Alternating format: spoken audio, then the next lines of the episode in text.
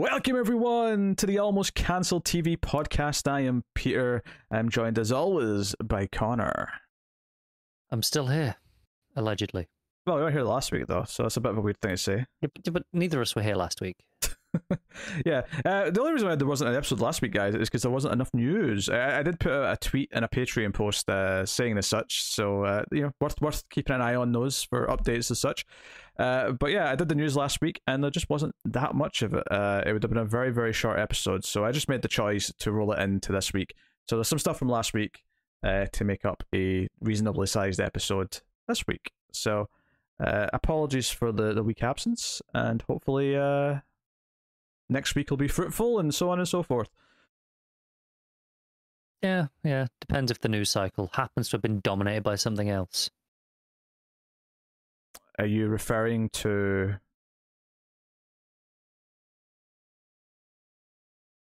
to the the one major event that may have happened today, as we record this, that I, will definitely impact the news cycle of everything for the next two weeks? Yeah, but I'm trying to think of something funny instead. All I'm saying is some random old woman may have croaked it. Who cares? Do you know what's funny about you saying that? Is that on stream tonight, someone cracked a joke and said, Is Connor asked for uh, some time off to, to, to deal with the death of the Queen? I don't give a shit. I don't think either of us give a shit. No. What is funny is at work, so obviously we have like, you know, the, the work playlist that you know is, is synchronized across you know all of them in, in the country, as is common in, in a lot of businesses. And then people are like, "Are we going to be shutting?" Like, yeah, yeah. Like, there's a lot of places are going to be shutting, and, and we were like, "No," as if we're going to shut. Um, we are getting a special playlist update that kicked in after midnight. So, because we were still there after midnight cleaning, oh, oh, it's going to be the best, most depressing week of our lives. It it, it was like imagine and hallelujah and it's just like oh god this uh, like this is going to be it all day every day for at least the next week i'm everyone we're all going to top ourselves this is i yeah um because we need a morning playlist to be clear I, I have nothing against the woman that is the queen or was the queen i should say at this point um uh i, I just think there is no, nothing more sh- sad about this than anyone else dying um in fact, this is why I say, we're like, it is a woman in her 90s that has died. 96. Yes, yes it, it is. It is objectively sad. And if you knew her, yes, of course you should be upset about that. But it's not. It's not a tragedy, though. It's not a tragedy. 96 is not a tragedy death. no, if I'm I just... got sad about every 96 year old woman that died, Jesus Christ, you'd never get anything done. In fact, I, I have not been paying attention to the news cycle, but the one snippet I heard was a newscaster saying the phrase, the country is in shock. And I'm like, who's shocked? 96. 96, the last like two years, it's been like, to take a step back from duties. This has become a bit much, looking frailer and frailer uh, because, you know, old age. I'm, I'm sure that there may have been other conditions going on, right? You know, she's been in hospital in and out for the last couple of years. Like, that, that happens when people get to that age. The, the first thought I had was that they are going to spend far too much money on a giant state funeral when the entirety of the island is in an energy crisis that is suffering from energy prices that are worse than any in mainland Europe. like, maybe spend some of those millions on it's helping fine. the poor people. Maybe? It's fine though, because because Liz, Liz Truss will sort out with the pork markets. that's a deep reference. That's that's an eight-year-old reference for anyone who who is hmm. unaware. Just Google Liz Truss pork markets and just yeah. enjoy yourself. I need, I need to try and remember. I, am still learning the new prime minister's name. So. Yes, you, you just go pork markets, as if that solves everything. it's a genuine solution uh. that was expected to have applause as a response. Oh, okay. Yeah. Do, do, we have a lot of pork as a as a an island? Uh, a reasonable amount. Okay. But like, yeah. Well, I mean, not an inconsiderable amount because yeah. But but pork markets, that's where it's at. Well, this is a TV podcast. Obviously, uh, the Queen died today, which is why this has started off on a weird bit of non-TV news. uh, tangent. It is worth mentioning when I was looking up the news earlier today, and I went to get the TV stories. There was like eight stories in a row about the Queen dying in the news TV news section. Right. So My my two favorite media related tweets. One one of which specifically is TV that I've seen. One was from the cast of Hamilton. Like, be like, yo, yo I said, you know, I, I, I, you know, all, you know, thoughts in these times. I'm like, you do know what Hamilton was about, right? like, kind of weird. And then two was uh, someone go, yeah, I, I don't need to watch the end of the Crown now. I know how it ends. I mean, that's mildly funny, but I, like, like, you know, they, technically- got, they got an ending for the show now. we always knew that it was going to end with death. I mean, that's not a surprise. I mean, you say that, but depends how quickly they cranked out the last couple of seasons, doesn't it? they can't just predict. I mean, obviously they can predict she was going to die, but they can't predict specifics. Well, are you saying? They'd have been upset if they'd had her die of old age, and then in real life she actually got like assassinated. It's like, oh shit, now it's wrong. I mean, more likely a, a Land Rover crash, but yeah. One of her corgis finally did her in. Those evil little bastards. oh dear. Um, yes, a celebrity of sorts has died. Like I said this earlier when I was streaming, is that there's other famous people who have hit me harder because I actually cared about what they contributed to the world. I cared about the work of, say, you know, Bill Paxton's the one I brought up because Bill Paxton's the one that you know it was kind of shocking because a little bit early. You know, he was only sixty one or whatever. And it was like, oh, I really like his work. This has made me sad that he's dead because I, I felt like he actually contributed something to my life in some capacity. You know, so you know when Gary Busey finally goes, I mean, I don't know how I'm going to react That's to that. going to be crippling. Yeah, that's the the world will have lost a, a source of chaotic energy on that day that we will never fully replace. So there you go. We move. Yeah. Um. Okay. What do we usually talk about on this show? We talk about renewals, cancellation, pilot orders, uh, new series, casting, maybe other things, you know, trailers, stuff of that nature. Uh, that is what we're, we're going to get into uh, now that we're past this this shambles of an opening. Uh, is there any TV things I want to tell you? Uh, final For All Mankind video for season one will be up soon. Um, I reviewed the pa- the patient uh, since the last news episode, which is the oddly uh like it's like a sitcom length, but it's actually like a really serious like drama thriller. Hmm. Uh, it's Steve Carell who's kidnapped by Domhnall Gleeson, who wants therapy from him because he's a serial killer. This sounds amazing. Uh, so the, the opening episode is like 22 minutes. Uh, but Does it live up to that premise? it was a solid start. Like I mean, I don't know how well it's going to, Yeah. you know, maintain it. You know, but it, solid first episode. That's good. Can I? Uh, I've got a, a gripe about House of the Dragon that I don't think I've got out on air yet. Oh sure, sure. Mhm. Um, so this is something. Cause I think I'd watched the first episode last time we had had one of these. Uh, but also there's been episodes two and three now, and it's it's fine. I'll I'll keep watching. I'm not in love with it. It's it's fine. Although I do have one major major problem that I really really hate, and it was something that they, they hid in the first episode because they just had that yeah, there's a like, condensed like title screen instead of an opening credits. And, and then the second episode hit, and they had a you know here's your opening credits sequence. Here's your here's your music. It's the same music. They they used the same theme song from Game of Thrones. They they didn't even write a new theme. I think I saw this on Twitter actually. Like this is baffling. Why would why would you? The the production values like like, I, I yeah, you can have complaints about those shows. Being cheap is not usually one of them. Well, uh, that, that would assume to this was not a decision made out of money. I feel like this is a decision because we like it and we just want to keep using it. No, but that's terrible. That's a terrible, terrible decision. I would It's a be, separate show.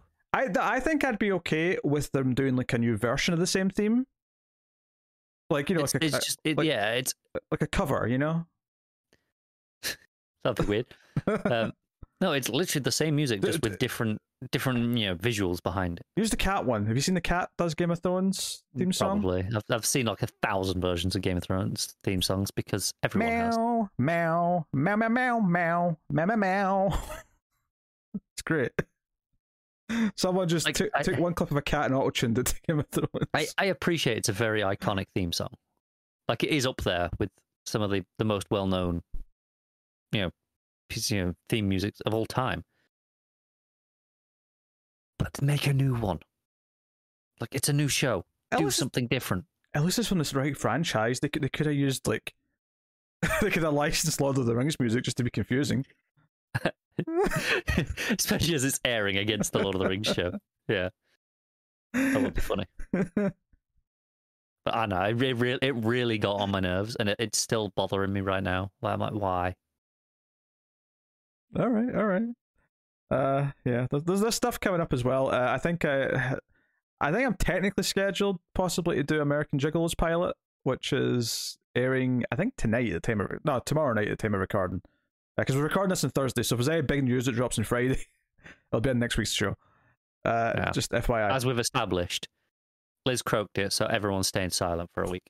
Aye. Aye. Lizzie. Lizzie uh What's what's the Queen's last name again? Windsor? No. That sounds right. It is the Windsor, isn't it? Maybe? Right, Lizzie W. Uh, I think, I think it might Oh, be. Yeah, it doesn't sound as good as Lizzie G or something like that, but uh, Lizzie W. It is Windsor. There Yeah, all right. okay. I'm, I'm good. I'm good. I, I, I, I know things. I love the idea there's going to be Americans listening to this who know that. They're like, why did these two not know the Queen's last name? Give a shit. Because they're basically the royal family is basically like a family who's on a like a, a reality TV show just before reality TV existed. Mhm. That's what they are. The proto Kardashians. Mm-hmm. For all intents and purposes. Aye. Anywho, let's get into the TV news of the week, shall we? Uh, so, starting off with renewals, cancellations. You'll be happy with this first one. Harley Quinn's animated series has been renewed for season four.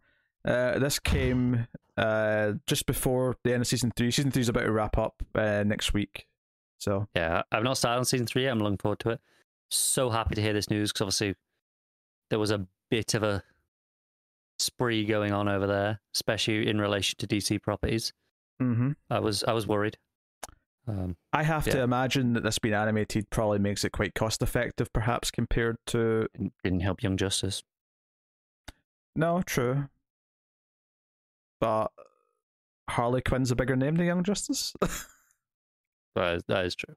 Yeah, my guess. Um, hey, Young- Justice got what two seasons of HBO Max? Well, between DC Universe and HBO Yeah, Max. yeah.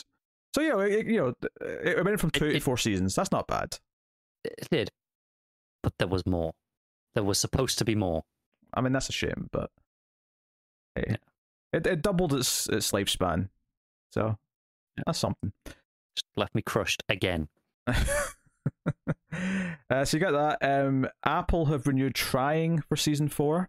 Uh, this came right before the finale aired on sec- second of September. So again, just you know this this little trend that some of these stations and stations. That sounds so old fashioned, but you know what I mean. Uh, renewing right before the finale, so you can watch the finale and feel comfortable. You know that the next season's coming.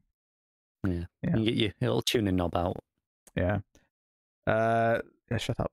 Uh, here's one you'll also be excited for. Pretty Little Liars: Original Sin has been renewed for season two at HBO Max. Yes. Yes, this is what I was waiting for. So all the things that are getting carved up at HBO Max, Pretty Little Liars spin-off, uh, made the cut. The important things get through. Aye.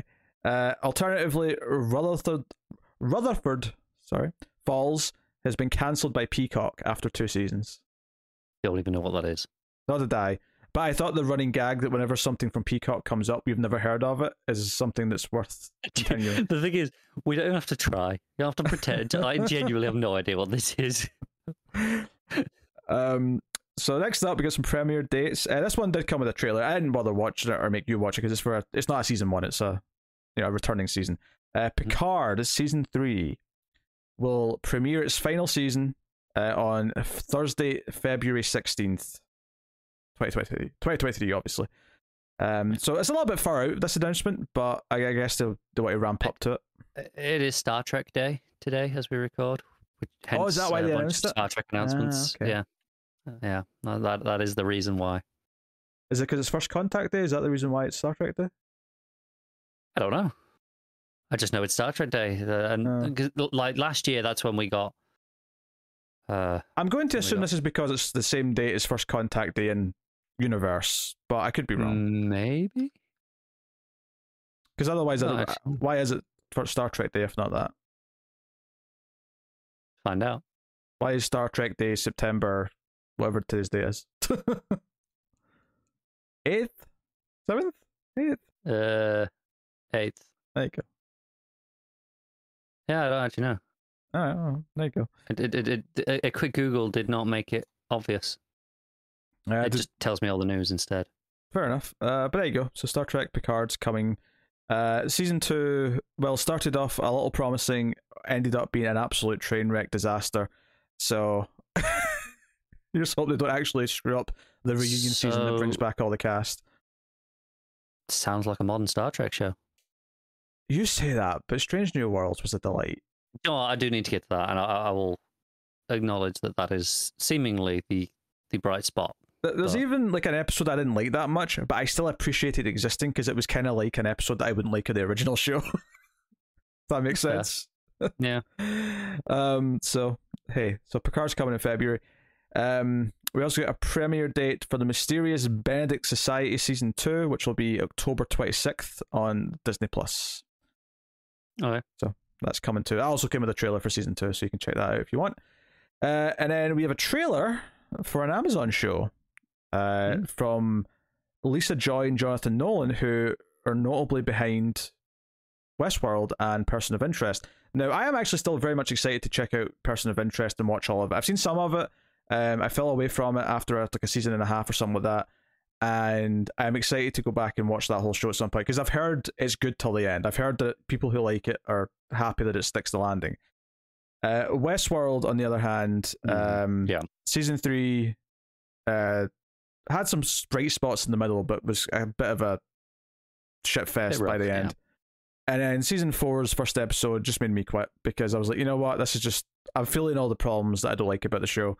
Were you, were you not enjoying Rehoboam enough? I'm amazed that you remembered that name. I don't. I don't even know if that's right, but It was. it it sounds was, vaguely similar enough. that- I think, I can get away with it. Rehoboam. Yeah, it was something like that. And for the record, I didn't even watch the first episode of season four. I didn't even come back, so it's been since season three since I actually watched do it and so heard that name. funny? Is that I'd heard like episode three and four were really good of season four, and the people were saying, "No, no, you made the mistakes, you know, stopping. It's, it's actually getting really good again." And I saw a lot of that consensus, but then the positivity seemed to be gone by the end of the season again. so I think I might have been a right. little, little bit of false hope in the middle. Yeah, which is which is a shame. Which is a shame. But anyway, so they've, they've made me slightly worried for this show though, because uh, sure, yeah, okay, person Hmm. of interest has its you know fans, and by all accounts, I've, I've you know I've not watched it, but I'm not going to say anything bad about that. Westworld, and and now I'm concerned that there's there's that lack of anyone there to say no. Hmm. Uh, yeah, maybe maybe that's part of the problem. Maybe like working in the confines of a network TV show actually helped restrain them a little bit with person of interest. I don't know. Yeah, Uh, I think what's funny actually is that the season three plot of Westworld, and to an extent season four, actually does kind of recycle some ideas from person of interest. Funnily enough. Hmm. Uh, so anyway, so this new show anyway, it's called The Peripheral, and it stars uh, Chloe Grace Moretz, who you know, kick ass is the main thing she's known for, but she's been in a bunch of things since then. Uh, so uh, this is coming out on the twenty first of October, and she plays Flynn Fisher, which that sounds like a superhero alias if I've ever heard one. Flynn does. Fisher. Yeah. Uh, a woman trying to hold together uh, the pieces of her broken family in a forgotten corner of tomorrow's America. So, set in the future. Uh, Flynn is smart, ambitious, and doomed. She has no future until the future comes calling for her. The way the trailer presents this, funnily enough, uh, is kind of like the other way around, where it presents it as her getting like almost like this, like a almost like a cerebral like VR experience where she puts on this headset and she goes into like a, a digital world where she gets like an adventure where she gets to be an action hero but then by the end of the trailer, it kind of hints that no, this isn't entirely fake. It's actually like the future or something like that. Whereas that description is sort of leaving out that first part and just saying this is involving the future in some way. Yeah. Uh, but either way, it's an interesting concept. So It is. I I think that's a a poor description. Seems to be doing it a disservice from what the Mm. trailer seemed very stylish in comparison to that quite bland description. Yep, yep, I think that's fair. Um, I do like Chloe Grace Moretz. Uh, That's why it's pretty solid. fr- from I mean mainly Kick-Ass, but I do like her in a couple of things. And I will say my concern with this trailer is that I do like the concept, um, but in general, it feels like a lot of I don't know, a very CW friendly cast. Maybe is the best way to put it. There's a lot of like young, attractive people, so that like there's not a lot of grit to it. It feels a bit slick and Yeah. TV friendly, I guess. Definitely feels like there's a budget to it as well, though. Like Mm. feels there there is a maybe I feel that there is a little bit too much style over substance, at least seemingly in the trailer. Maybe it's got the writing to back it up. It, it very well might have, but it definitely comes Yeah. off that impression in the trailer. Yeah, I I'm definitely curious about it, and if I you know if I need to watch the pilot, or if even if I choose to, and I might, uh, because it is a science fiction show with a concept that I could be into, um, but it was some of the generic stuff, like you know, like the the generic love interest looking dude, kind of like whipping out a pistol at one point. You know, there was definitely these sort of generic moments, but I don't know how much of that is just how it's cut as a trailer into like feeling like it's got all these slick little action beats. Um, It might actually not be that bad, like yeah. in in the actual thing. Yeah, I, I felt the same. I will say this though: the music track they had on this trailer was delightful. Hmm? They had this like sort of very eerie synth, like pulse thing Yeah. going on. It was very nice. I, I did enjoy that. I don't know Um, if that's from the show or if they've just got like a, a track from some music group that does these types of tracks, but It's hard to say. It's close enough to the show now that it could just be the music. it could be.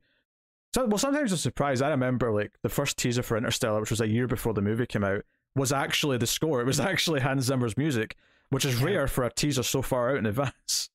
It is, but also, was it Inter? I think it was Interstellar that Hans Zimmer wrote all the music before anything had been shot. Fair, fair enough. Yeah. Uh, he wrote it all from the script. Uh, So obviously it wasn't like time locked. Obviously, like little things got tweaked here or there, but all the main themes were written before a single thing was shot.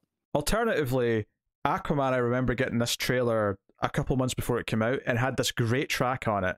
Uh, I think it's called Sidewinder, and I can't remember the name of the artist who does it, uh, or the music group that does it. Uh, but it sounded so perfect for an Aquaman movie because it sounded kind of aquatic but epic.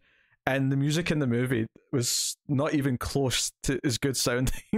I'm trying to remember what Aquaman's music was like. oh, it's forgettable and bland. Like, uh, Yeah, that's my problem. I Yeah. genuinely cannot remember it for the life of me.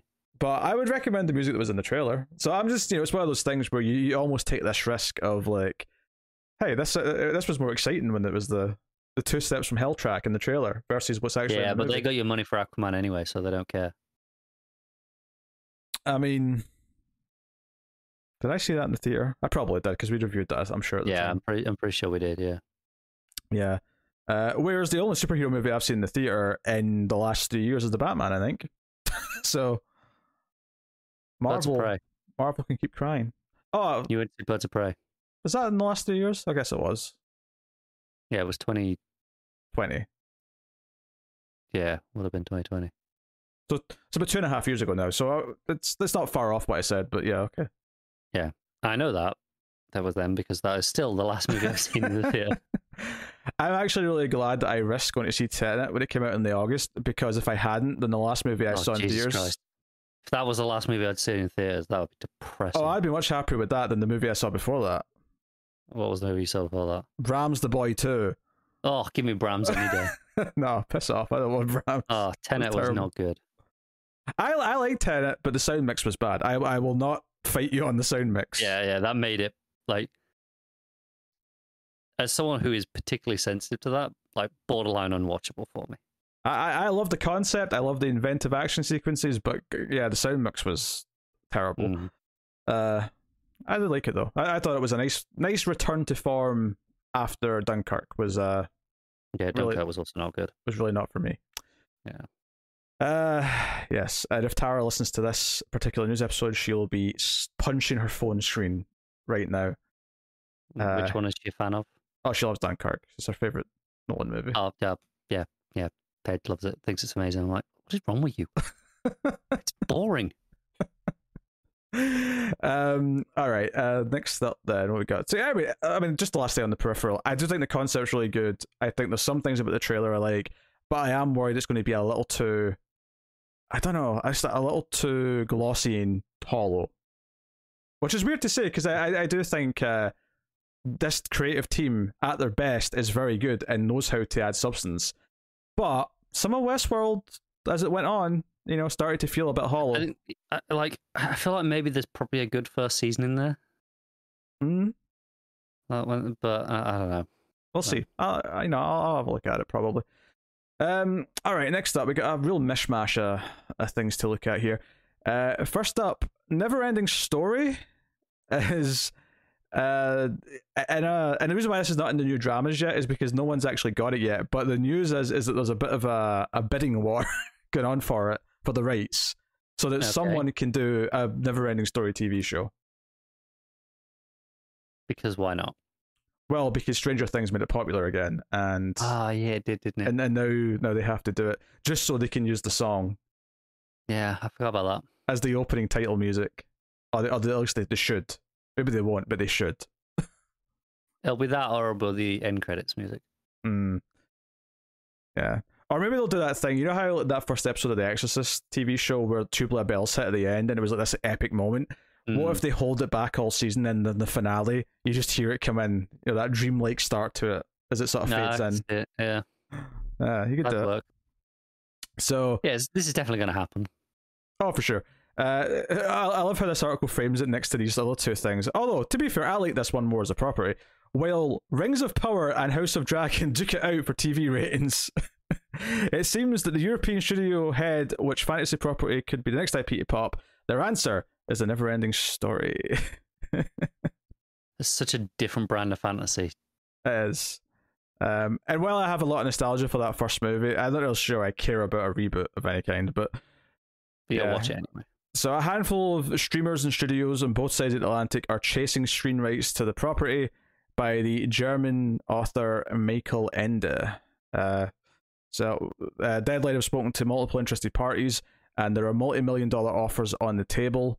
German agency AVA represents the estate, but declined to comment. So they're not saying who it is that's after it, but it sounds like, you know, it's a healthy market. Well, that's not surprising, but fair enough. Yeah, but I thought that was notable to Well, it is pretty notable to mention. Um, quick Marvel bit of thing here. Uh, but re- really, I I wanted to mention this because people like the humor of the main part of it. It's uh, Ben Kingsley's coming back as Trevor Sure. in a future TV show. Uh, you never saw Shang Chi, did you? No. He's in. He was in that as well. So he's he's not like he's not been back since. Uh, I think I remember hearing Yeah. that, yeah. Uh, but he's going to be in Wonder Man. And okay. I didn't remember there was going to be a show called Wonder Man. Yeah, I don't like. Okay, that's a thing. I am positive that was not on the phase five and six slate that Feige showed off. Is it still part of phase four? No, because that this is a while off yet. I think. Who knows then? We we are Hmm. not that equipped to deal with this anymore. No, no. Um, It it has sprawled its tentacles beyond our capabilities. yeah, I I keep almost watching the new Doctor Strange, and now Thor's available to watch as well, and I, I'm just like, I just don't want to. I just, I just, I just keep not wanting to. She Hulk's easy. She Hulk's like a 25 minute episode. you know, it's, you, know, you, throw it on. There's a couple of good jokes. It's over. Yeah, Yeah. I, I can get that. Yeah. Not, not that I'm going to watch it, but I understand that. I but like a two-hour movie. I'm assuming it's about two hours. Pro- uh, probably. Yeah. Yeah. Like, oh, Yeah. I know. I just, I, I just don't have the passion for it anymore. Uh, far too many more interesting movies to watch for me. Um, if you still like the MCU, by all means, you know, I love it, enjoy it, but I, I I just, uh, I'm not that enthralled by it anymore. Uh, next up, Squid Games uh, uh, actor uh, Lee Jung Jae has landed the lead role in a Star Wars series. Which one? Uh, the Acolyte. Ooh, interesting. I'm glad you have heard of it because I don't know what that. Is. This is the High Rep- end of the High Republic one, so it's set. It's Ah, earliest in the timeline for live action stuff. okay, okay. Uh, he was great in Squid. Squid, Squid Game is, you know, Squid Game was like a a miraculous, wonderful thing from last year. It was excellent through and through. How was that only last year? I don't. It doesn't feel so long ago. But I'm sure it was last year. I mean, Um, I believe you, I'm- but oh, Yeah. Uh, yeah, I highly recommend checking out the was I think it was eight or nine episodes of Squid Game. You know, uh, I would recommend it to everyone. Uh, it's kind of cool that uh, like some of the, the actors and talent from that are like now being pulled into, you know, other industries. I mean, I say I mean other you know film industries and TV industries in other countries. You know, and Yeah. get getting to get get big roles elsewhere and be bigger stars. I think that's that's cool. And in the same way that you know the creators of Dark are now doing, they're still on Netflix, but they're doing a a, a, multi language series now that's got going to have a mixture of English and German and whatever else. So uh, I, I love Yeah. these barriers being broken down where it doesn't matter that Squid Game is Korean. It was a hit for everywhere. It didn't matter. Uh, it's normalized watching foreign content, and it's someone who's been watching foreign movies since I was, you know, like I think fifteen. like but in in like recent times between that and like Parasite, Par- yeah, Parasite was another big one. Yeah, I think it's done a lot to advance that cause of like, hey, yeah, it's fine. Yeah, absolutely. So I, I am more than happy for that to be normalized, and it's great to see a good actor get uh, get some. Yeah, you know- and I'm very much looking forward to that Star Wars show in particular. Compared, uh, obviously, I'm vaguely looking forward to all of them. There's a baseline, like, yeah, I'm going to enjoy it, or I'm going to watch it. So he's uh, going to play the the male lead. Amand- Amandla Stenberg has already been set for the the other lead role. So that's your Yes, I think we spoke about that not too long ago because I brought it up and you Mm. had no idea who they were. I think that's the one shoots from the Hunger Games. I think. Oh, okay, okay, all right, Yeah. all right. Uh, so there you go. That's Star Wars news, which I noticed. Uh, next up, Jennifer Connelly uh, is going to be in a new Apple series called Dark Matter. Correct me if I'm wrong. Wasn't Dark Matter also the name of that show that was on Sci-Fi that lasted? Well, I think it lasted three seasons, and then it was meant to go to five and got cancelled, and people were upset about it. Yes, that's Yeah. definitely the one, and there was a lot of petitioning. Yeah. Look, I don't. I have no particular affection to that show. I watched the pilot and thought it was kind of mediocre. It was But fine. yeah. I will say I don't like them using a title that was just used that because that was not long ago. That was a few years ago that got cancelled. Yeah. So I would rather in, in the same way that um a new vampire movie just came out called The Invitation, and I'm like I'm irrationally upset about it. I'm like, no, The Invitation from 2015 or 2016 is fantastic. Do not dare take that name already. How dare you? you know. yeah, So uh, I mean, Dark Matter is obviously a cool sounding title. I get it. it's kind of generic enough as well. Yeah. Uh, but it's a new sci-fi show from from Apple, and Apple, you know, make having now finished For All Mankind season one, none of their shows have felt remotely cheap. Like there's some space sequences towards the end of season one of For All Mankind that feel on par with like Gravity in terms of like, just how good they look and how they feel. That is okay. Expensive. You know, it looks it looks high quality. Uh, so yeah, it's a nine part sci-fi show. Uh, she's going to star alongside Joel Edgerton, so that's cool. Always great. Yeah. Uh, the series follows Jason Dessen, a physicist, professor, and family man. Mm, that's- it mentioned his professional and personal life. I'm already like, uh, where's this going? uh, anyway, while walking home on the streets of Chicago one night, is abducted into an alternate version of his life. Uh, wonder quickly turns to nightmare when he tries to return to his reality amid the multiverse of lives he could have lived. In this labyrinth of mind bending realities, he embarks on a harrowing journey to get back to his true family and save them from the most terrifying, unbeatable foe imaginable himself.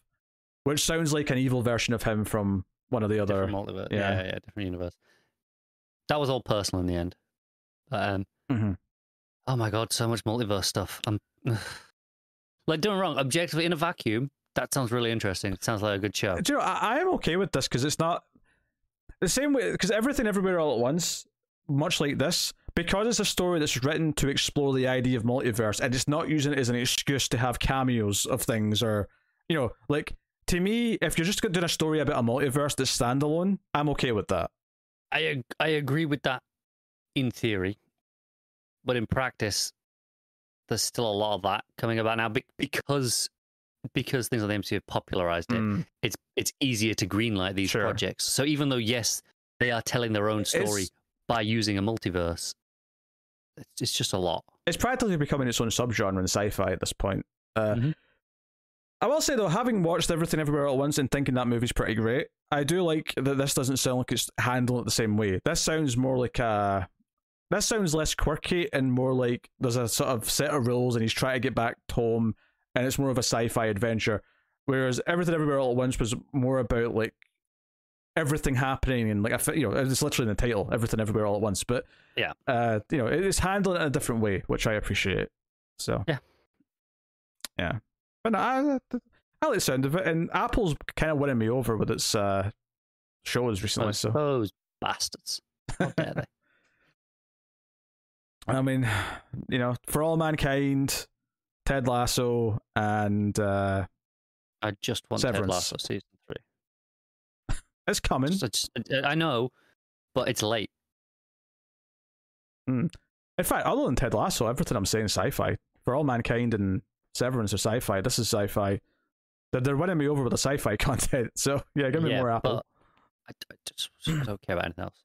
Don't care about any. I mean, I, I say that I, I actively choose not to watch too much of it because I don't want to get hooked. Because I, I can't afford too many subscriptions. Apple's like the cheapest one. Get rid of shitty Netflix, which costs. But I use Netflix a lot Mm, because it has nonsense I can put on in the background at all times. Apple doesn't have that. they're building a library. It get there. maybe eventually. They'll get there. Uh, all right, there's was uh, what was it called? That was Dark Matter. I, I spent like five minutes ranting about the title. Yeah, yeah, yeah. Dark Matter. immediately. Uh, next up, just a quick update on the Goldbergs. Uh, I felt this was worth mentioning because uh, Jeff Garlin, who is the, the sort of the, the patriarch of the family, um, obviously had some accusations, uh, and he's been written off the show.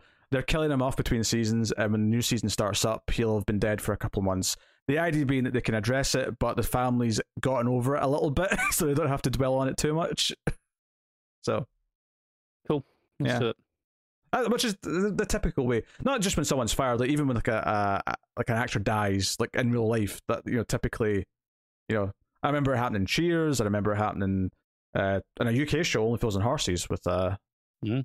uh, with the grandfather. That's how we ended up with Uncle Albert, and I liked Uncle Albert even more. So, you know, Everyone won.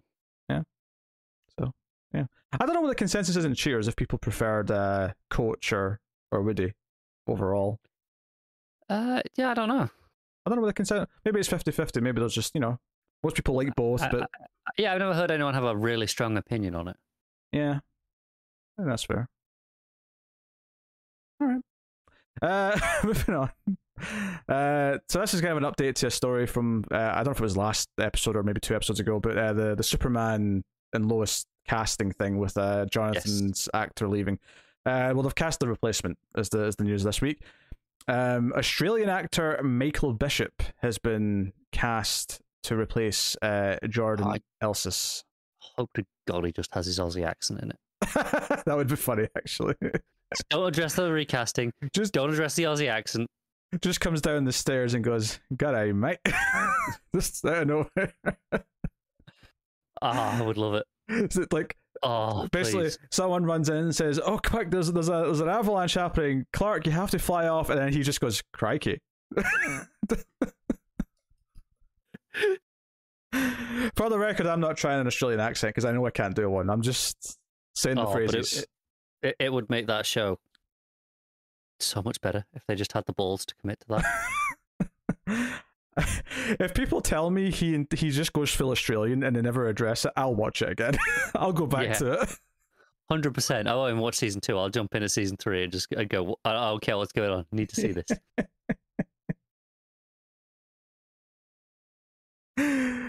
Uh, full disclosure, because people obviously uh, no, we're doing Outlander just now, and we're we're giving it a try. We're getting up to episode eight and seeing how it is.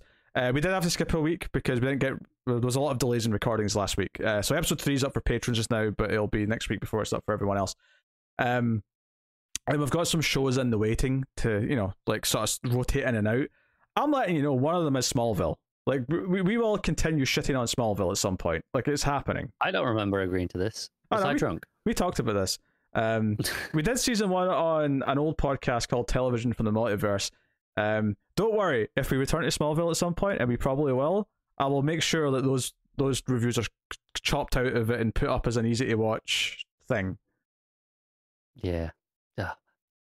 I do miss sh- shitting on Smallville. I, I The problem, the problem with that show, uh, that that podcast, I should say, there's a lot of problems with Smallville, which we will, say, where do you want to start? we will numerously talk about when the time comes. Because we did season one of it. The problem with Television the Multiverse is that keeping up with five or six mediocre to bad shows weekly was exhausting and draining. But keeping up with one that is amazingly bad that we can keep making fun of is actually quite fun.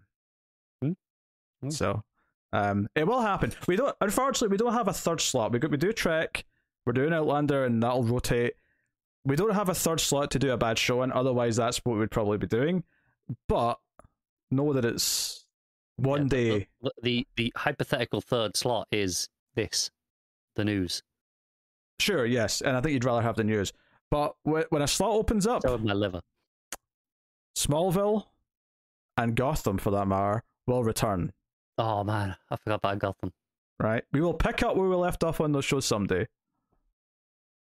There's a promise, or maybe a threat. Maybe both. not not at the same time, obviously, but one or the other. But you know, Um, oh, we just do what what alternate each week. oh, okay. It like we do with uh, like with next the gen and Deep Space Nine. uh, Uh, we, we we have Gotham and Smallville. I'm not taking away like a, a good sh- show though to to do it necessarily. Not yet. Not yet. There, there is talk. There is talk of maybe if we do keep Outlander to finish season one and then put it on hiatus and do something else for a season, then come back to Outlander. Uh, Mhm. so you know, th- th- th- things are in flux. there's possibilities. Anyway, yeah, that's uh, I just I thought of, I sm- I thought of that whilst I was. I don't know why I was thinking about that this week that we have to go back to Smallville at some point, but this reminded me.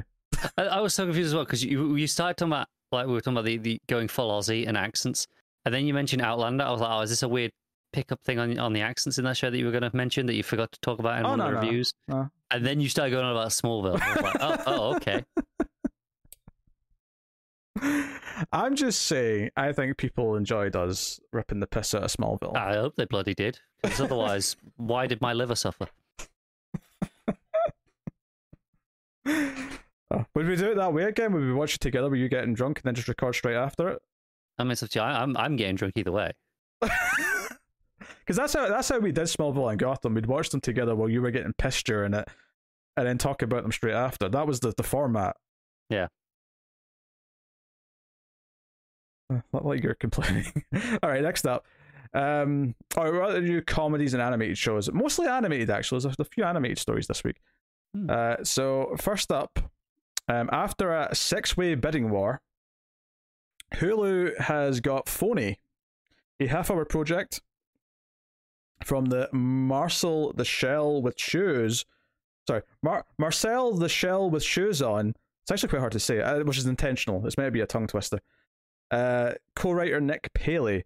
Uh, Hulu's not commenting, but the project apparently, uh, which is now ABC's signature, uh, or was ABC signature, is now Hulu, is a script to series commitment with a big high six, low seven figure penalty. So probably happening then. Yeah. We, we, we- I mean, if Batgirl is getting canned for some tax credits, there's, no way they're giving up this seven figures. So yeah, ABC signature based Drew Goddard, uh, writer of The Martian and creator of Marvel's Daredevil series, also uh, director. No, don't say it. I, I, I I just don't want to hear it. Cabin in the Woods. Yeah, I know. But This, this, that, that, that's just one step. There's, a cha- there's a daisy chain that you, that you do here. It's not even a daisy chain. He actually wrote episodes of the hit television show Buffy the I Vampire know. Slayer. I know. That's what I was, uh, that's what I was telling you were going for straight away. And then for some reason, I thought you'd blanked. I was like, shit, have I dropped myself in it? Yeah. Also, I think I misspoke there. I think it is with ABC signature. I, I'm- I was just confused for a second what ABC signature was. I think it's just the production arm that's making it. Okay. Uh, anyway, so written by Paley Phony is a coming of age mystery described as a freaks and geeks trapped in the Twilight Zone. Okay, that's an interesting uh, line. It follows Sonny, a popular high school kid who wakes up after a strange car accident and discovers his mum has been replaced by an imposter. So it's like a high concept comedy. Yeah. That's, yeah. I'm not. I'm not against the idea. Sounds kind of interesting. Yeah, that's not terrible. It, it, it- maybe it'll play with the idea that he's just got like a head injury and he just thinks it's not his mom. And that's like maybe what the, the show's going to have this push and pull on. Yeah, Maybe. it could be. Yeah. Um, Work. It's always a risk with high concept comedies, isn't it? Though? It is, yeah. It's hard to kind of keep them going for a long time. Uh, but next up, we got Amazon Freevee, which, by the way, um, I noticed on my Fire tablet recently that there's now a Freevee like app. Like, just appeared. like they've just they've added it to the main page of my my tablet. And I'm like, They they bonoed you. how dare they? How dare you give me free V? Yeah. I don't want Freevee. Anyway, uh, so it's been picked up to series uh, a Laverne Cox and George Wallace comedy called Clean Slate uh, from Norman Lear's Act 3 Productions uh, and Sony Pictures Television. So this is a formal order of a half hour project starring Cox and Wallace. Uh, so yeah, the comedy was initially announced as part of the NBC Universal Development slate in January 2020, but it moved to Amazon Freevee uh, for development in early 2021. Clean Slate follows Henry, an old school and outspoken car wash owner who is thrilled his estranged child is finally returning home to Alabama. That's one of them. Uh, after 17 years. However, Henry has a lot has a lot of soul searching to do when the child he thought was a son returns as the determined, proud trans woman Desiree, played by Cox. So yeah, returning home, hometown is a, is one of the drinking rules. Connor, uh, Mm-hmm. on you go. Yep, such quite nice. I think. I mean. I don't know if this will be any good. Like, I have no idea what the comedy is going to be like or what the writing's like, but um, it feels like there should probably be a sitcom with this premise somewhere on TV, and I don't know if there is one. Yeah, I was like, is there not already? Like, I'm not not that I'm saying that. I'm surprised it's not already. If there's not, I don't know of any, but I mean, no, I don't either. I can imagine there's probably like side characters who are trans in sitcoms that maybe to have part of this plot. But this being the central premise of the main two characters is that this is the father and trans Yeah. woman daughter. Uh, if- that feels like they've not done that yet, and and it's free VTV. And I don't know how much that counts as like a proper like network yet, but Yeah, Amazon are insisting it's real. I'm not sure I believe them. but it does feel like there should be sitcom, at least a couple of sitcoms with a premise like this somewhere. So, uh, uh, on a social level, I appreciate its existence. I have no idea if it's going to be any good comedy wise though. Yeah, wait and see. Yeah. Uh, but hey, cool. Uh, so then some animated stuff here. Uh, so Emmy nominated writer, comedian, and actor Dwayne Perkins uh, from the Amber Ruffin Show has been uh, tapped to write and executive produce Fox's animated series Clue, based on the Hasbro hugely popular mystery board game. That's Cluedo for uh, people in the civilized nations. I'm just joshing. I'm just making fun because Americans simplify the name to take away the pun that it's supposed to have. It's too complicated for him.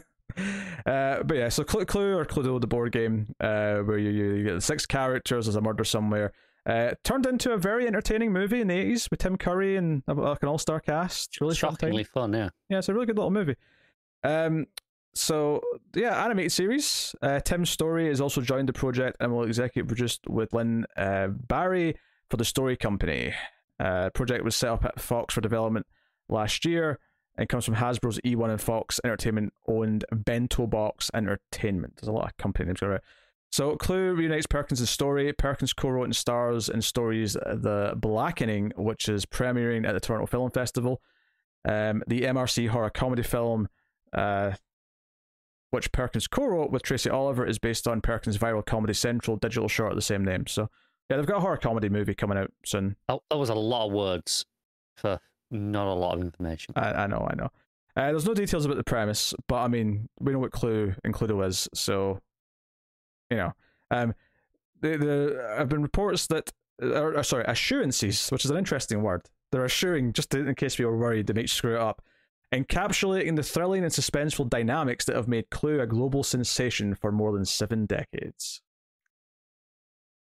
I would recommend keeping the. I mean, it's an animated show, so I expect it will be lighthearted. But I would, I would imagine keeping a tone similar to the movie would benefit it greatly. I think.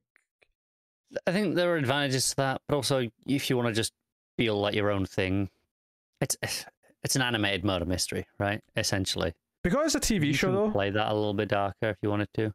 Because it's a TV show, I suspect that you'll have the six main characters, but there'll be like guests in every episode, so you can have a different set of suspects, and one of them's the murderer. I would assume. Hey, maybe I, I don't know. I think Or that takes just- away too much from the premise. Uh, do you just have what a different victim every week? I would, I personally, what I would do is I'd do a season long mystery. really? You just do a season long? I I do half Okay. hour episodes, like eight episode, eight or ten episode season, and do a season long mystery. I think I'm imagining more of a. and, and you, you you do that in the house, like the mansion. Yeah, right? obviously, yeah, that's the- yeah. the standard. But like season two, you just do different murder mystery, different location. But yeah, that's what I would do. take the same cast and put them in a different location. So instead of a mansion, season two is on a cruise ship or something. Yeah. Yeah. Uh, I was thinking more Scooby Doo esque, which is just you've got a different one to solve every episode. But I mean, I, I, it's whatever they're going to do with it. yeah, I, I, I mean you could do that as well. Like, uh, yeah, I really don't know. Um, so I don't know, and I wonder if because I bet they'll use every weapon that's in the game, but then once they run out, they'll start getting creative. okay, We- we've Yeah. used you know we've used the the candlestick, we've used the, the gun, so on so on. Okay, now we'll use the meat hammer. you know, like we'll just I was going to say the potato peeler. oh sure, why not? Yeah. But hey, um, I see potential in it. It's an animated series. Helps sell the game, I guess, as well. It's good bit of marketing. Does, does it sense. need help? Probably not, but it makes it more relevant again. Probably, Oh, sure. yeah. you know, gets it in the zeitgeist a bit again. Uh, so yeah, uh, a bunch of rap talent, including Ice T and NWA's Arabian Prince, are behind a new animated series that features an original score from Dr. Dre. Death for Hire: The Origin of Tech City is a project that includes both a graphic novel and an animated series. The project will launch a graphic novel from Z2 Comics, probably Z2 Comics, probably an American company, uh, created by Ice T, founding NWA member Arabian Prince and artist Tommy the Animator. Before the IPs rolled out as an animated series, music, toys, and NFTs. Oh. this is this feels so hollow and corporate. Yeah. We've got an entire like list of different medias and merchandise we want to do on this name. That's all it is. It exists to prove they can. Yeah. Uh, so the graphic novel introduces a brutal ensemble of pushers and murderers in a world where the line between anti-hero and arch-villain blurs quickly. The art, the animated series, which is in production with conversations with streamers and networks, will feature the voice talent of the likes of Ice-T, his wife Coco, Snoop Dogg, Tracy Morgan, Busta Rhymes, Trick or Treat Mother Effer, Mike Epps, Treach, just someone called Treach, I've never heard of them, but fair enough. Arabian Prince, Peter Scanavino, Roxanne Shante, Ben Baller, Styles P, Tone Trump, Emilio Rivera, Tommy the Animator, and Shannon Eric Denton. A lot of those A are real names. names. Uh, because most of them, I mean, most of those are stage names that have been picked by the people, obviously. But uh, Yeah. But it makes That it would be really weird if it wasn't. It makes it a really weird list to read out in one big row though. It's like all these like stage names that have been picked. Yeah. You know, other than maybe like a couple, you know, Sh- Shannon Eric Denton sounds like it could be a real name, you know. But Yeah. you know, I'm pretty sure Treach and Arabian Prince were were chosen by their uh, respective. I don't know. They just People. had unique parents. But uh, what was it? First name Arabian, last name Prince. Yeah, could happen. Um, I, I I'm quite cynical about this. This feels like a. Do you know what this feels like? You know how when a bunch of these artists, uh, not the same artists, although one or two of them might be involved, got together to do a, a music streaming service to battle Spotify like ten years ago. Remember this? You know about Deezer? Is that it? Whatever, Or is it it's called. No, Tidal. Tidal. That was the one. Yeah, Tidal. Uh, that That's was, what, that's what this is making me think of. Just it's an animated series. I think that was Jay Z. okay, I think Let's started that one, fair enough. which which is really annoying because they, obviously they don't have enough of a library to make it worthwhile for me. But man, they have such good quality streaming. Oh, well, that's good. Uh, I, I just, you know, it's making me think of that. It's a bunch of rich people, famous people getting together to do something that they're all going to see as this pet project, and I like, I just kind of see it destined to fail because they're It- already it- it- banking on it being this like multimedia success. I don't know. Yeah, but also they have enough of a fan base between them that it might just coast by on just that. Oh, maybe yeah. Even if they pick up no one new. but coasting by and becoming like a like a thing in the zeitgeist is a very different Yeah, thing. I, I don't see it being Yeah. that, but it could be profitable still. Sure, sure. Like, it, yeah, like, it depend. It depends what their expectations are, really. Yeah. Um.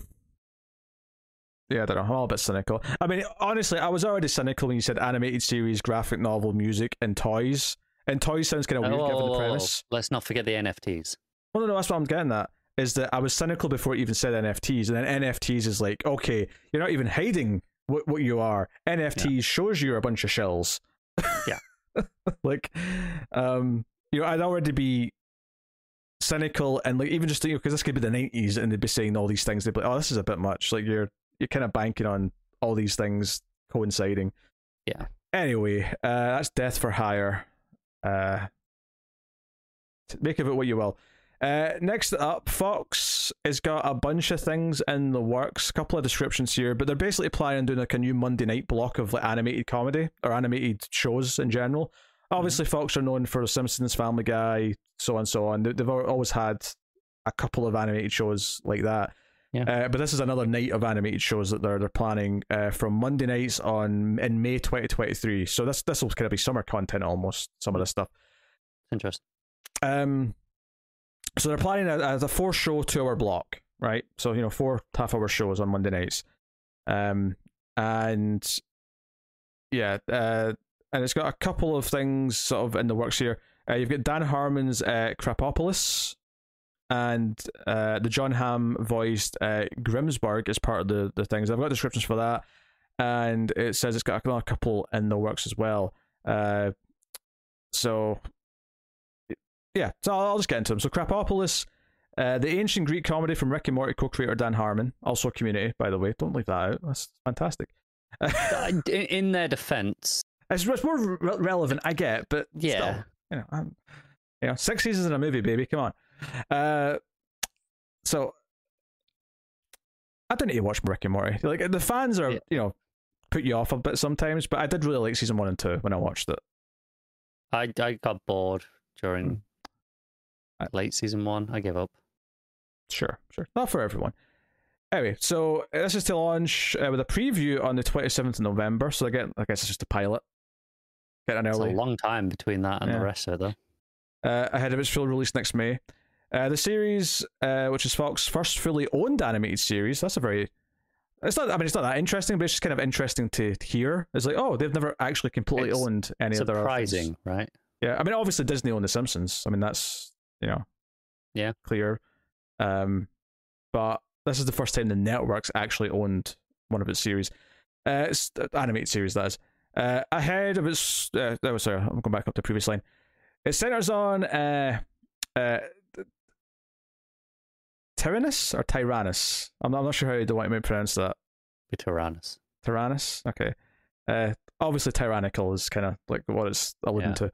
Uh, voiced by Richard Ayoade. I'm in. I knew you'd like that part. I, I'm in. I'm sold.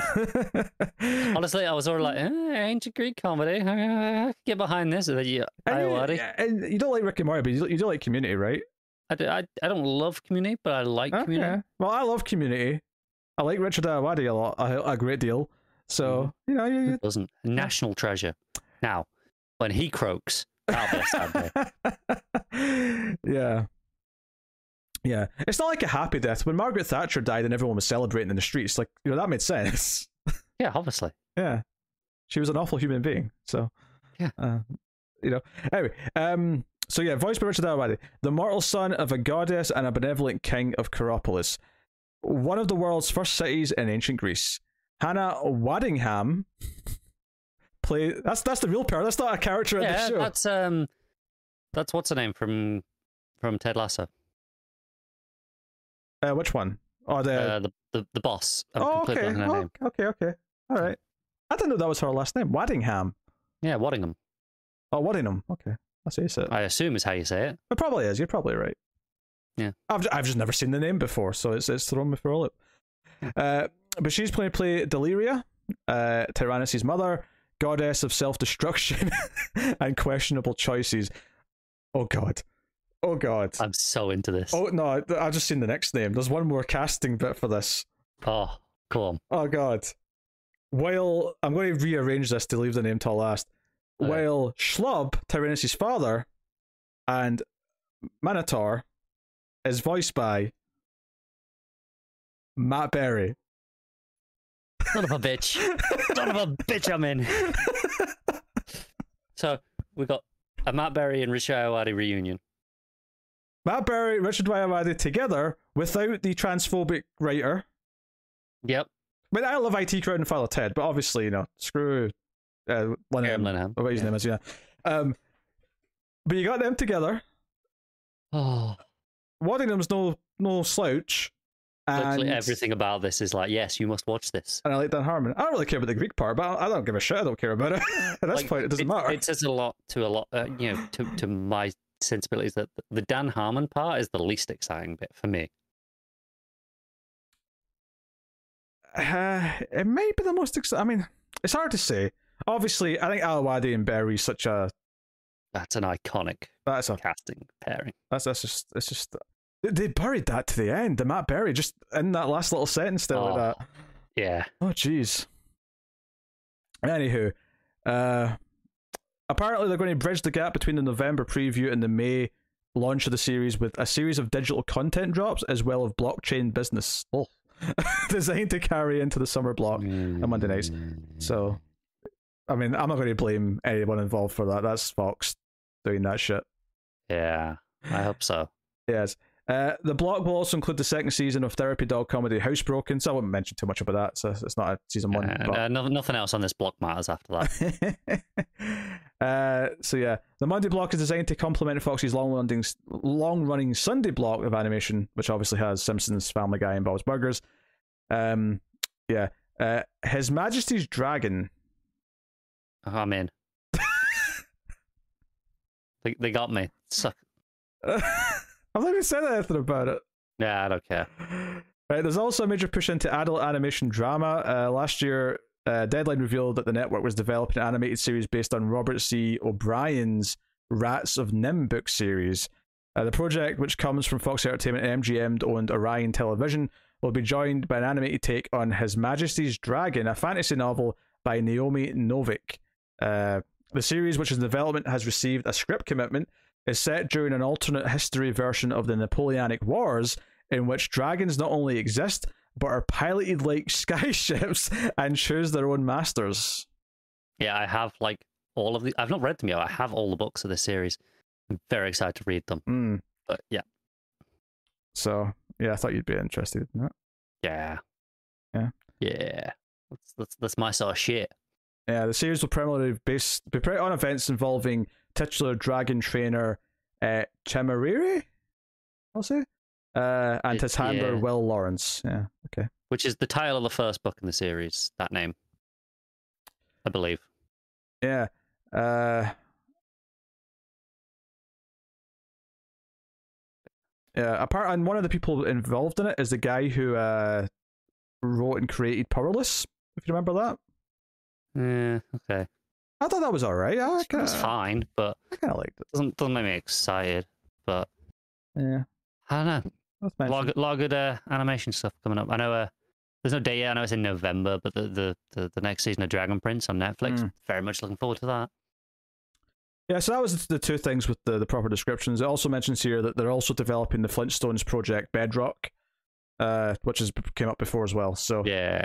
So yeah, th- you can kind of see how they're trying to build a night. Like I actually do kind of appreciate networks try to have a theme night. Like they've not done it as much in a while, but I did really like when NBC had like a two-hour block of just sitcoms on like a Thursday because you usually had like two or three that were quite good, and it was kind of like this.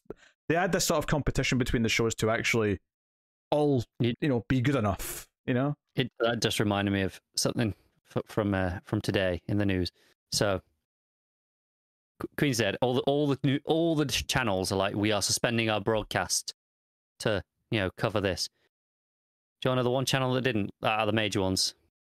uh, E4. Do you want to know what they continued to show despite the the breaking announcement? Big Bang Theory. Big Bang Theory, because E4's got to show its reruns.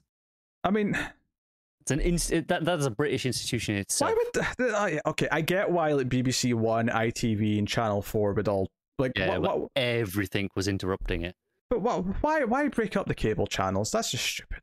Yeah, they, they all were anyway. And then E4 was just like, screw this, Big Bang Theory reruns. Well, imagine watching the Playboy channel and it stops. you're mid wank and then it comes up saying the Queen's died. It's a buzzkill. Well, maybe for you. it just makes you go faster. I can neither confirm nor deny.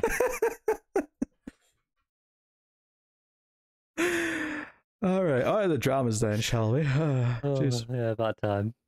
All right. Uh, William Friedkin um, is is coming on board a TV project. Obviously, you may know him from The Exorcist, French Connection. Um, so he's found a script and a star that he is excited about. Uh, Keith, Kiefer Sutherland is going to be the star, and he's going to star as Lieutenant Commander Queeg in the Caine Mutiny Court Martial. Uh, so, uh, using a 15 year old play script written by Herman Wouk, this uh, from the Pul- yeah. Recover from his Pulitzer Prize winning novel.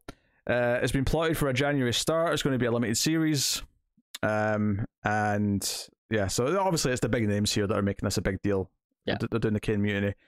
Uh, so uh, he's apparently very excited. The original novel, the 1954 movie, which is you know relatively famous with Humphrey Bogart. I've not seen it, but I actually bought it on iTunes as part of a bundle a while ago, so I've got it sitting there waiting to One day. be watched. It was like ten movies for like ten dollars. It was great. That's pretty good. It was like it was like it was like ten war movies, and I wanted to see three of them. I'm like, well, you know what? That's paid for itself. Like the other seven are are bonus. Yeah. I'll get to them. Um. So yeah. Uh. But yes, uh, Robert Altman directed a 1988 teleplay of the film, uh, which starred Midnight Run's Brad Davis as Queeg, uh, set during World War II. Uh, a naval officer stands trial for mutiny for taking command from a ship captain he feels is acting unstable in unstable fashion, endangering both the ship and its crew. So you know, like you've probably seen stories like this since then. Obviously, this is probably one of the earlier versions. So I, I imagine the ones I've seen of taking from this rather than you know obviously so, other way yeah. around. But uh, you've probably seen similar stories in this idea of like who's in the right. You know, is the person right to take c- control? Is the captain really like you know should they be relieved of duty or is this like some power play?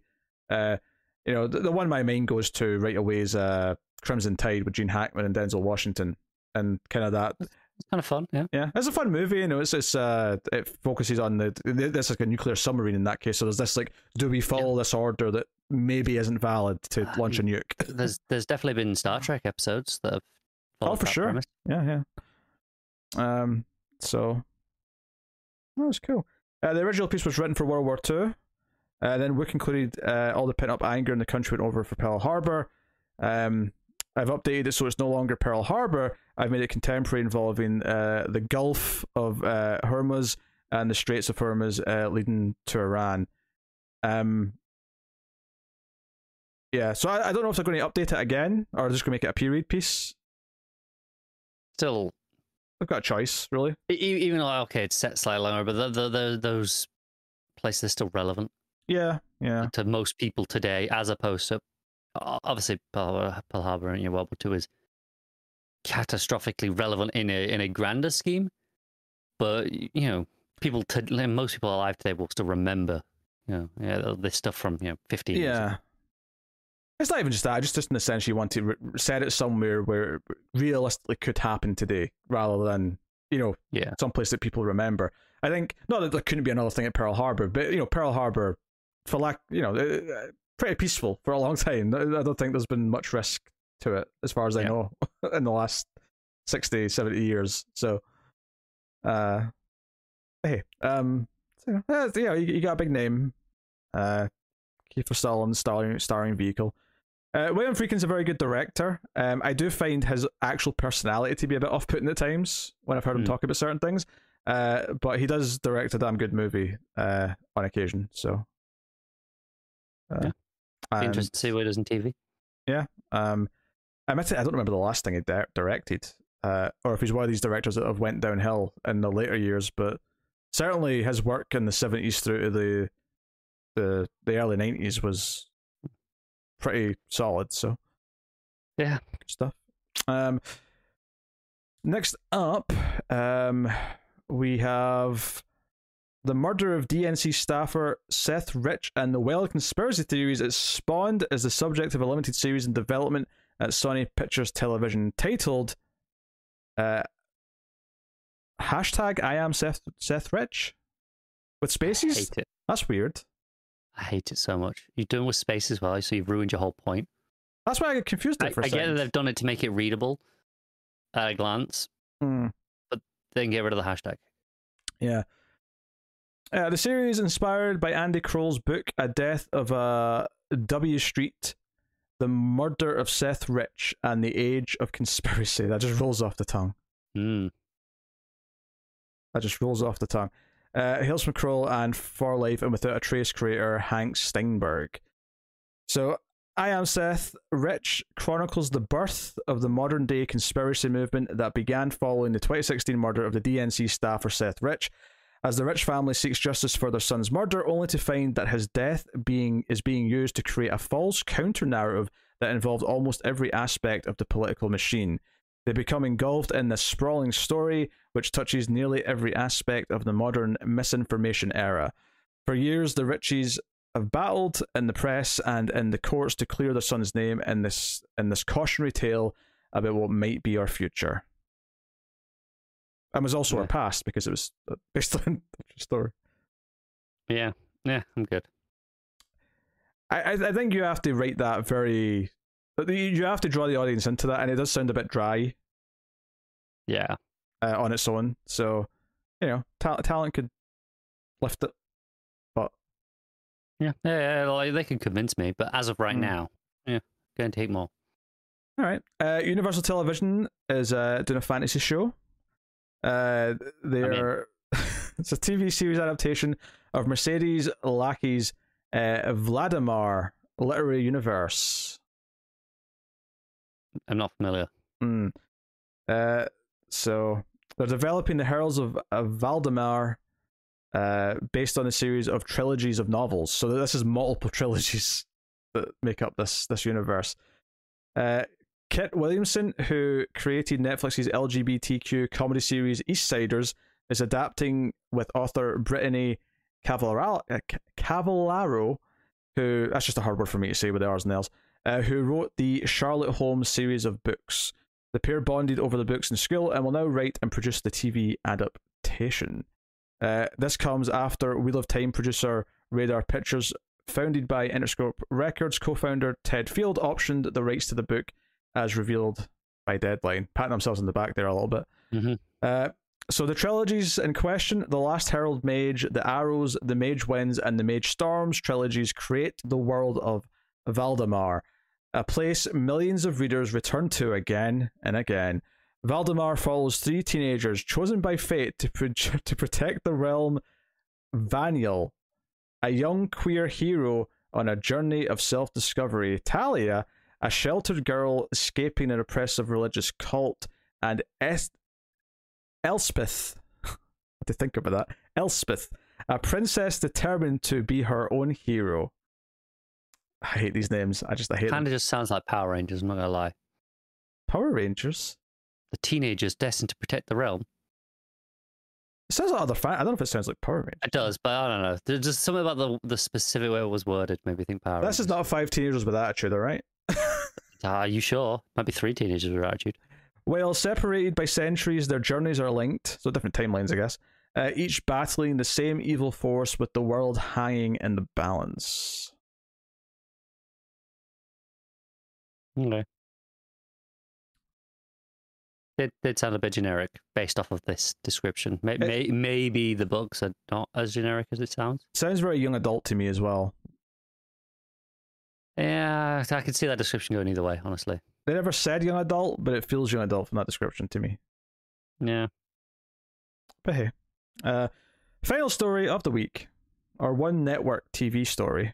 Oh, go on, This hit is, me. this is Fox. They've got Mark Sherry, uh, or Marc Cherry. Maybe it's Cherry. He pronounced his name. I'm not sure. Uh, but he is back on network TV. He's working with Fox. Uh, he struck a deal to set up a project, and it's landed a script commitment from the network, uh, and it's been eyed for a potential straight to series order, which is big for network TV because normally you get pilots and then It is, yeah.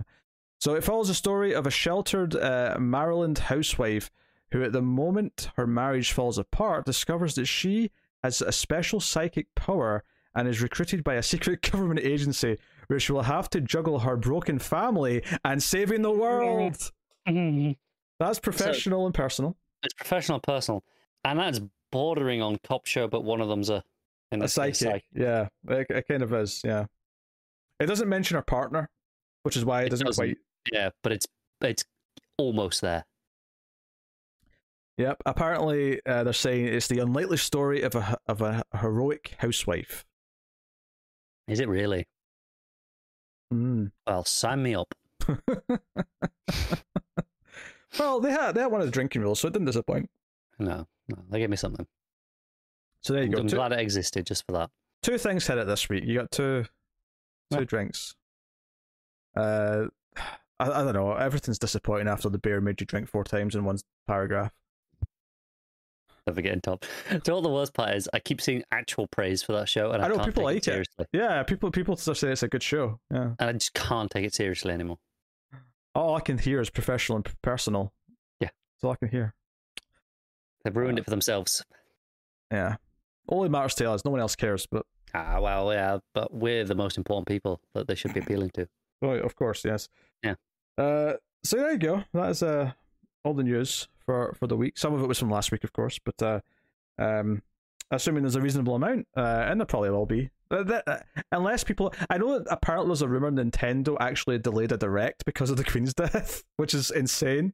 What does this Japanese company, who's a worldwide company, give a shit about the Queen's death? But Um, Apparently objectively so. speaking, they don't, but just it has impact. Like they're canceling football games, which is huge in this country. I know you don't care, but football, uh, soccer for you weird people across the pond, but that's that's a big deal to to cancel some of those games.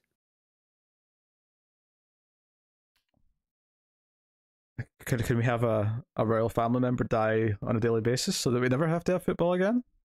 That sounds expensive to hire that assassin. I don't know if they're procreating quick enough. Uh, we'll we'll run out. Definitely not. We'll run out too quick. Unfortunately. You, you might manage to get a few weeks though. Hmm. Oh well, there you go. That's uh, that's your TV news for the week.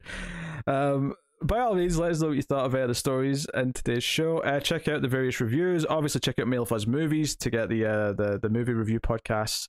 Streams after midnight, the Atomic Cinema Experiment, and soon a new show. So You're giving yourself more work. this one's been in the works for a while. This this is not Okay. a new thing. Oh, there is a title for it now. Okay. It's called. Are you announcing the title? I, I can say it. I don't mind saying it. People would like to hear it. Go, go then. It's called The Collector's Cut. Hmm.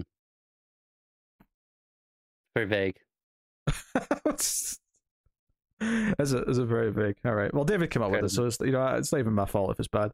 Um, but there you go. Uh, so uh, coming soon, probably end of October, start of November is when the first episode will actually go out. But uh, if you if you want to see me miserable, me and Tim just did uh, the fourth Twilight movie uh, on streams ah. after midnight, so you, there's something to enjoy.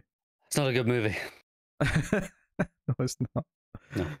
Um, so go uh, check out all these things. Uh, but you can, of course, support us financially by hitting the super thanks button below the video. And you can, of course, go over to patreon.com slash TV and support all the content on a monthly basis uh, and get some bonuses. The the almost cancelled TV news podcast does go out sometime on a Saturday before the Sunday release on early, the early access tier, if that's of interest to you. Uh, so go and have a look. Uh, but for the most part, it's just about you know keeping all the content coming, um, and you know so go and have a look. But that's us. So thank you very much for joining us. We always appreciate it. Keep watching TV. Have you got any vanilla?